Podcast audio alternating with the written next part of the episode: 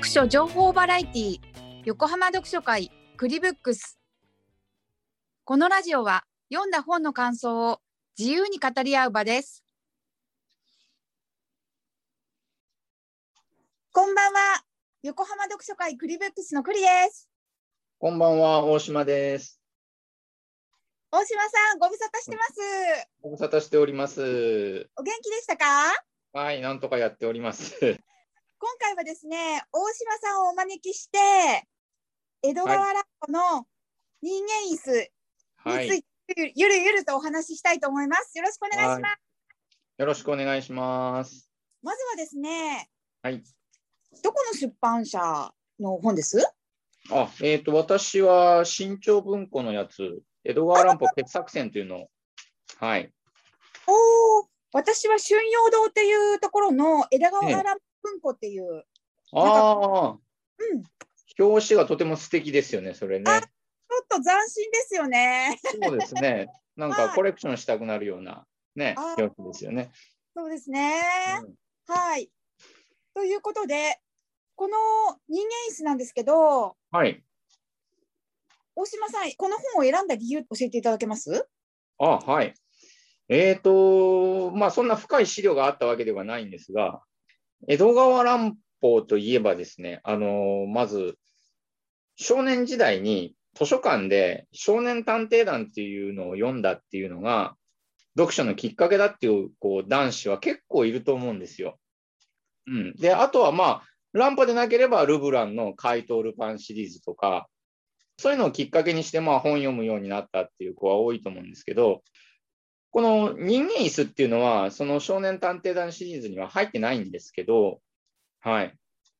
まあ、もしこれが少年向きの話にアレンジされて、これシリーズに入っていたらですね、もう絶対に椅子に入ろうとする子供がね、あの結構いたんだと思うんですよ。犬神家の一族っていうのが、ちょっと関係ないですけど、あの、公開された時に、こうプールで逆さまになってスケキヨの真似をする子供が続出した社会現象があるんですけど、多分だから、それと似たような感じで、あの、これが少年向けのアレンジでなんか本になってたら、多分、あの、家の椅子に入って、あの、出られないとかね、そういう子供が多分結構出て、あのね、親に死ぬまで折檻されたりとか、あの それがトラウマになってね、あの、椅子が見るだけで震えが止まんないとか、そういう子供がね、結構出たんじゃないかなと思うんですよね。で、うん。で余談ですけど、あの私もあの家具屋なんかで、こう、大きな椅子見ると、つい、あれ、入れるのかなとかって、今でも思いますからね。これ、まあ、あの、人間椅子あるあるですけれども、はい。あーじゃあ大島さんは幼少期も乱歩の洗礼を受けたのね。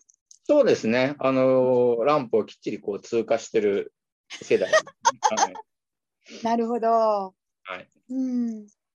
その人間椅子なんですけれども、はい。じゃあちょっと簡単にあらすじなどをお聞かせいただけますか？はい。と内容はですね、あの、人間椅子っていうタイトルからもう想像してください。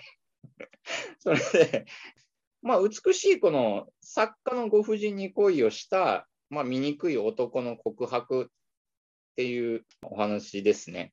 で、あの醜い男がですね、美しいこの婦人が座っている椅子の中に入り込んでいたっていう、この告白でお話が進むんですけれども、このなんとかでございますっていう語りとね、途中感触がこう伝わってくるような描写がね、なんとも言えないんですよね。うん。もうあの読んで嫌おなしに引き込まれる文章だと思うんですけど、うん。うんちなみにあの、クリさんはあれですか？こう読んでて、男と同じように椅子に入ってる感じがしました。それでもこう、あの、よしこの立場で椅子に座ってる感じがしました。ああ、私、ご婦人のよしこの立場に立って読んでいたかな。ああ、じゃあ座ってる方ですね。そうですね。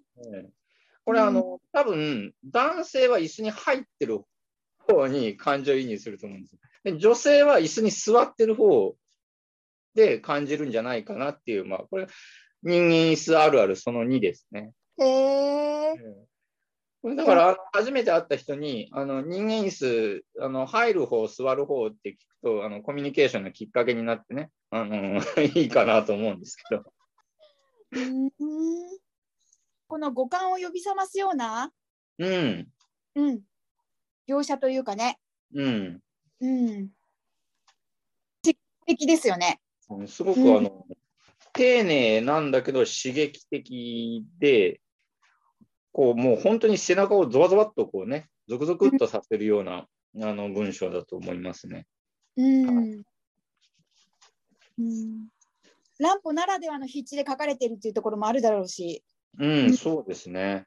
この物語の、うん、うん、あの刺激的な内容とマッチして、うん、うん、楽しませていただけたというか、ううん、ん、いいんだ一冊ですよね。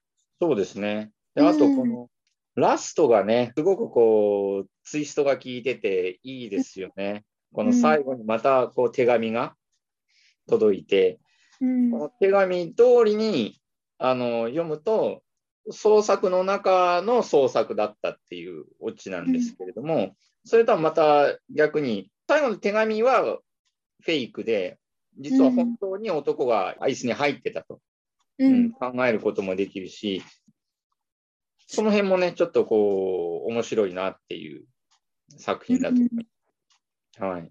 えーううんん短編なんだもんね。そうですね。うん。うん。ドラマ化とかなってるのかな？あ、ドラマ化。ドラマ化といえば、江戸川乱歩シリーズって、昔、テレビ朝日の土曜ワイド劇場で、はい。あの明智小五郎シリーズっていうのがやってたんですけれども、はい。はい、み見たことあります？おぼろげに見たことがあるようなないような。そうそうそうそうあ、これ、江戸川乱歩だと思って、その土曜の夜9時からなんだったんですけど、見たいって言っても、親が絶対見せてくれなかったですね、これ。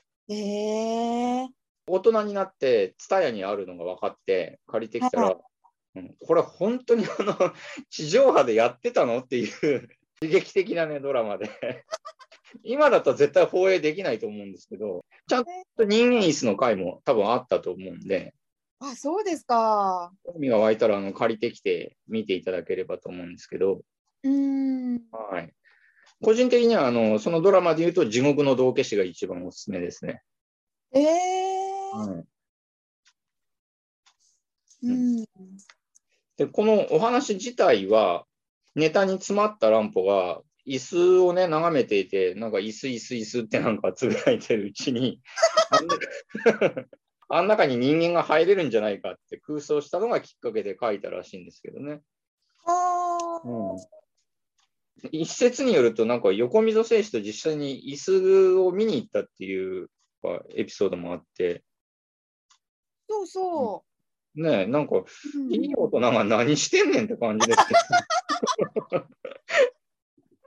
家具屋巡ってね、あん中椅子入れるだろうかってこうね、考えてる大人っていうのは。なんか店員に聞いたみたいですよ。あ、そうなんですか。うん。横溝正史が。あいや横溝正史が。あうん。この椅子の中に人間入れますかって聞いたらしい。あ。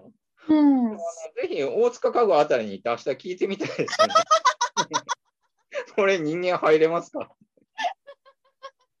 うん。ええエキセントリックな空想を本当にこうおぞましくて奇妙であの面白い話にしてくれた乱歩さんってやっぱ改めて素敵な人だなっていうのが感想です。うん。